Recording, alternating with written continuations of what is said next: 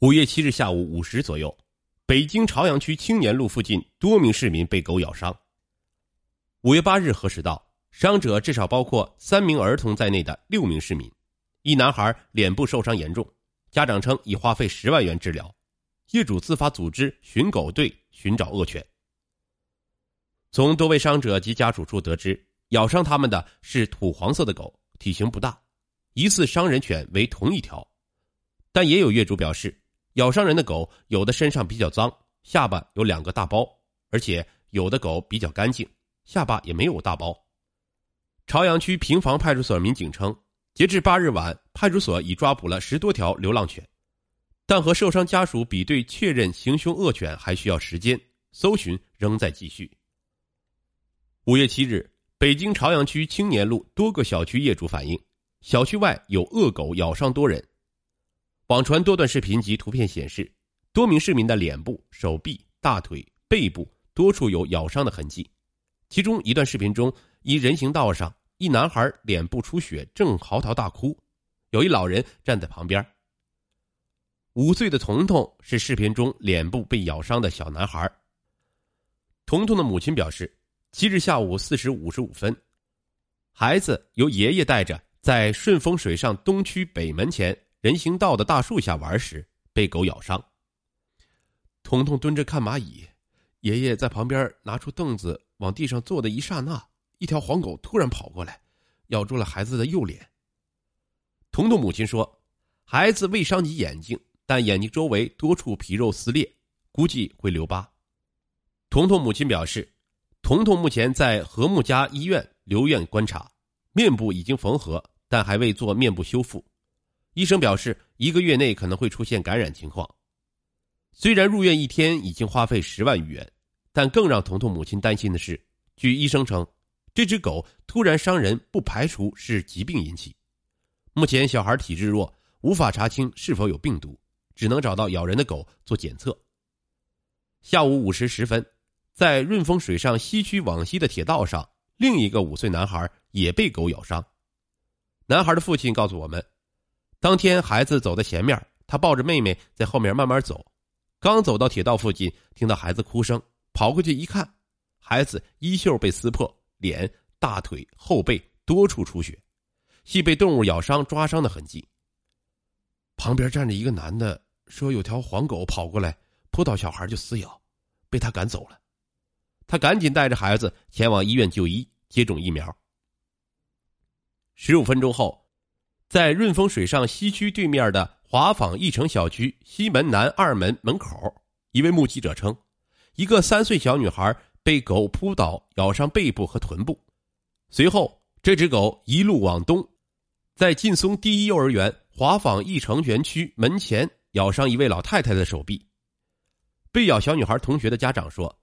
孩子在小区里上课，课前几分钟，孩子在门口玩，突然从西面来了一只黄狗，把他扑倒在地撕咬。小孩母亲赶紧拿着滑板车砸他，他才松口。后来清洗的时候，发现孩子腿上、背部有几处淤血的痕迹，可以清楚的看到牙印儿。受伤老太太的女儿袁女士说：“据母亲讲述，她接到放学的孩子之后，正往回走，忽然回头发现狗咬住自己的手臂。”她马上将狗按在地上不能动，幼儿园的门口的保安随即拿着防爆叉插进了狗嘴，打了几下。我母亲松手后，狗不会动了，大家以为死了，后来突然又跳起来逃跑了，保安也没追上。袁女士提供的照片显示，其母亲手臂上有三处伤口，其中较大一处伤口可以看到内部黄色脂肪层，伤口有五六厘米那么长，需要缝针。袁女士说，其母亲现已打了破伤风和狂犬疫苗。五月三十日许，国美第一城东区二号楼和六号楼之间通道旁一家门店员工刘先生也被袭击。一只狗忽然扑上来咬我，但没有听到狗叫。大腿、小腿一共四处伤口，打了他一下没打到就跑了。五月八日下午三时许。劲松第一幼儿园华坊义城园区门前，许多家长在门口排队等着接孩子。几乎每位家长手中都提着木棍、雨伞等防护工具。询问得知，他。们全都是为了防止恶狗再次出现咬人。一位家长告诉我们，听说小区附近有恶犬伤人事件，他们提前一小时从幼儿园把孩子接走。平常一个人，今天两个人一起接，还带上了姥爷的拐杖防身。狗抓到了吗？这句话已变成了润丰水上、华坊一城两个小区住户见面时打招呼的第一句话。虽然大多数人没有目击狗伤人现场，但他们已在业主微信群里看到伤者的视频以及图片。只要在路上看到黄色的狗，就马上拍视频发到群里。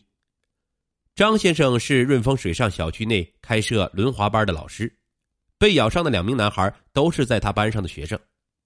七日下午六时许，他听说小区附近有恶犬咬人，马上组织同事还有许多业主参与其中，形成一支三十多人的队伍。在恶狗咬人的多个区域巡逻，寻找恶狗的踪迹。七号晚上和八号下午，我都遇上那条黄色的狗，狗高度到膝盖左右，打了几下，但是没追上。张先生表示，他从润丰水上小区居委会处得知，七日下午三时许，该小区附近还有一名保安被咬伤。昨晚八时，平房派出所的一位民警介绍。已经收到市民报警称被狗咬伤的情况，派出所已出警在辖区内抓捕流浪狗，目前已抓捕了十余条狗，并且抓捕工作还在进行。对于袭击是否系同一条狗所为，民警表示，狗没有身份证，嗯，抓捕之后要和伤者家属进行确认，需要时间。此外，该民警表示，抓捕到的流浪狗会按照规定送到指定场所处理，不会停留在派出所内。北京泽永律师事务所的王长青律师称，如果上述犬只有主人的话，由主人负责赔偿；行人有过错的话，可减轻主人的赔偿责任。如该犬只属于流浪狗，并能查明之前的主人，主人也应当担负赔偿责任。如果犬只属于流浪狗，同时无法查明之前的主人，受害者无法得到赔偿。王长青律师补充道。如果犬只在有管理人的场地造成他人的人身损害，未尽到相应义务，应承担部分赔偿责任。依照北京市养犬第十九条规定，对伤人犬或者疑似患有狂犬病的犬，养犬人应当及时送交公安机关设立的犬类留检所，由动物防疫监督机构进行检疫。对确认患有狂犬病的犬，动物防疫监督机构应当依法采取扑灭措施。并进行无害化处理。此外，发现狂犬病等疫病的单位、个人，应当及时向区县畜牧兽医卫生行政部门报告。市和区县人民政府接到报告后，应当根据疫情划定疫点、疫区，并采取紧急灭犬等防治措施。公安机关协助做好工作。根据北京疾控中心公开资料显示，狂犬病为人畜共患的急性传染病。目前仍然是可防不可治。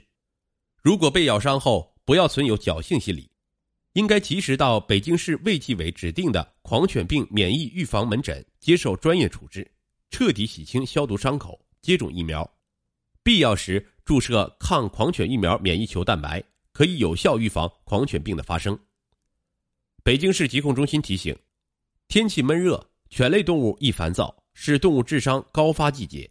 因此，不要与猫犬等宠物过分密切接触，尤其不要让宠物舔人的口腔、眼睛等黏膜。预防狂犬病最主要的是提高自我保护意识。市疾控中心呼吁广大养犬人要文明养犬，定期给犬只接种疫苗，不要随意遗弃，避免流浪犬伤及他人的事件出现。